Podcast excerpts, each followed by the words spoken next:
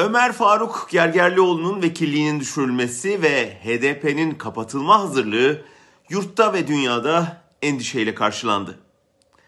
Bayılıyorum bu çok endişeliyiz açıklamalarına. Özellikle Avrupa Birliği dünyanın en endişeli örgütü.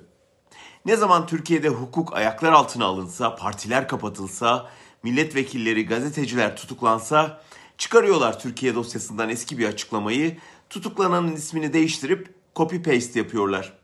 Filancanın tutuklanmasını da endişeyle karşılıyoruz. Bazen mesela dün Almanya'nın yaptığı gibi süreci endişeyle değil derin endişeyle izlediklerini açıklıyorlar. O zaman durumun çok daha vahim olduğunu anlıyorsunuz. Oysa dün aynı saatlerde AB'li bir diplomat Reuters haber ajansına AB'nin Doğu Akdeniz krizi nedeniyle TPAO yetkililerine yönelik yaptırım kararından vazgeçtiğini açıklıyordu. Tabi AB HDP'nin kapatılma sürecini yakından izliyormuş ama bu süreçle ilgili bir yaptırım uygulanmasını çok mümkün görmüyormuş. E öyle tabi. AB'nin derdi insan hakları, fikir özgürlüğü falan değil ki.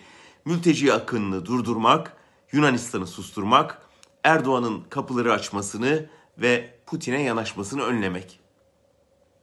Dün 5 yıl önce imzalanan 18 Mart mülteci mutabakatının yıl dönümüydü.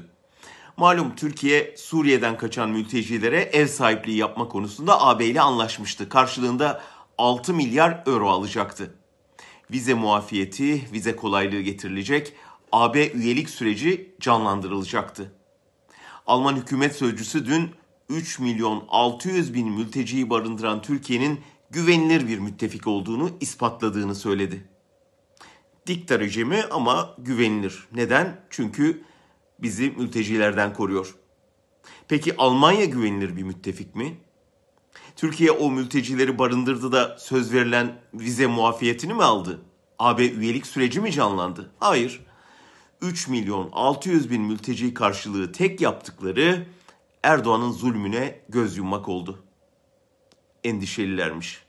Asıl biz sizin demokrasideki çifte standartlarınız ve çıkarlarınız için ilkelerinizi satan tavrınız için endişeliyiz.